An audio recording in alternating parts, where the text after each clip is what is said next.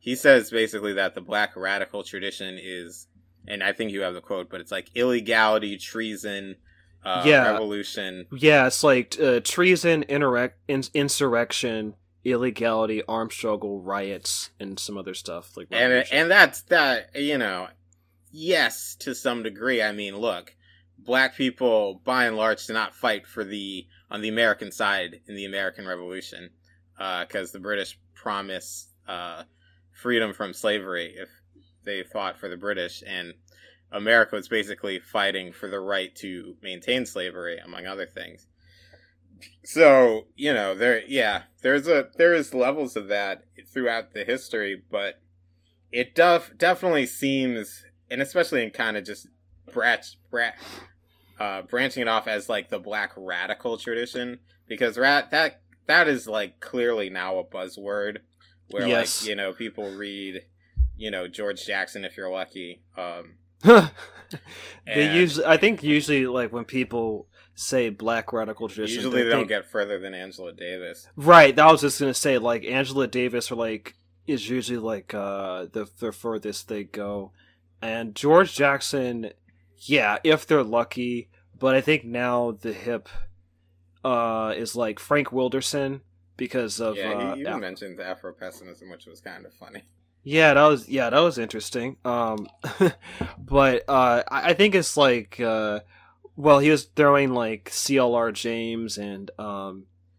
uh, actually, now that you mention it, uh, yeah, I want to because I had the same yeah same kind of critique because I, it was like because again like the, they didn't have any black people on this pot. They didn't have any self-identified black people, as far as I can tell. I don't. I don't know. Like I don't know like what background Arturo is.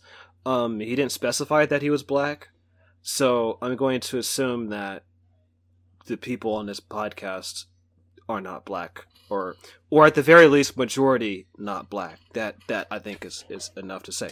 So, um, yeah, like uh, Shimona said, like the black radical tradition is is that treason and insurrection, illegality, and my thing is like, yes, but those are a means to an end.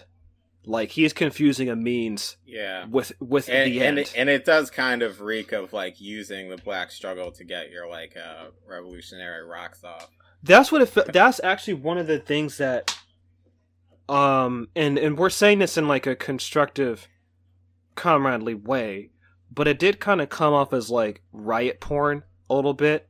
Um, I would, I, I guess maybe, uh, maybe my term wouldn't be alt left, but the, the the thing I kept thinking of was like, this just feels like, uh, fe- fetishizing the spectacle of like black people burning shit and it's like basically what it feels like it feels like riot it felt like riot porn and adventurism and even um kwame ture formerly stokely carmichael he wrote this in black power and he, he even criticized like in chapter three of uh when he was talking about the myth of coalitions he was criticizing white people who oh, joined i the black this yeah, who joined the black struggle to like get to have an adventure, and to me, to me, like this episode kind of felt like that. Like it felt like oh, they just like th- they're kind of fetishizing the spectacle of black people burning shit because like they it's like an adventure.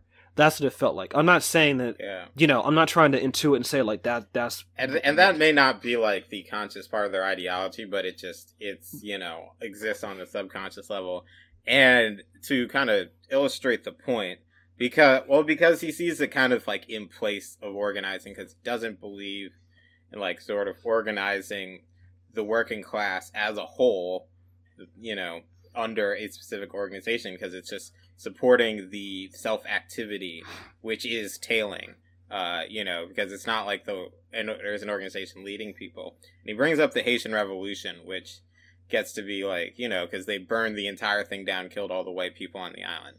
Uh, you know, great.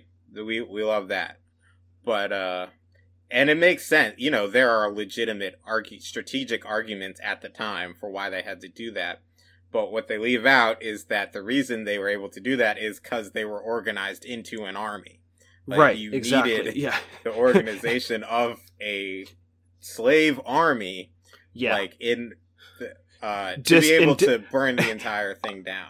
and also disciplined with the chain of command and trained like and and also um being able to control territory as well uh that's another thing because territory uh the thing is like us african diasporans uh we were cut off from land in africa and land equals power so one thing the haitian revolution shows is the ability of like an organized black slave army to control a piece of territory and establish their own country, their own free republic. So yeah, that is like the burning shit, like killing, like that. That's the thing. Like that's what I mean. Like he was confusing a means with an end. He was fetishizing the means, but confusing it with the end point. And I think this is where like. And Peter, you're right. Like the word black radical tradition has become like this buzzword. You know what it feels like? It feels like whenever I hear like people in non-black leftist circles talk about the black radical tradition, it sounds like white kids talking about like Yeah. 90s hip hop. That's what it sounds like. It's yeah, like- I mean, it is essentially the '90s hip hop of left politics. it is. It really is. It's like because it's the same kind of like escapism. yeah, they never talk about Garvey. You know, right, right. Right, right. They never talk about Garvey or Pan Africanism, which that's that's also something I'm going to interject uh, uh, later in my critique.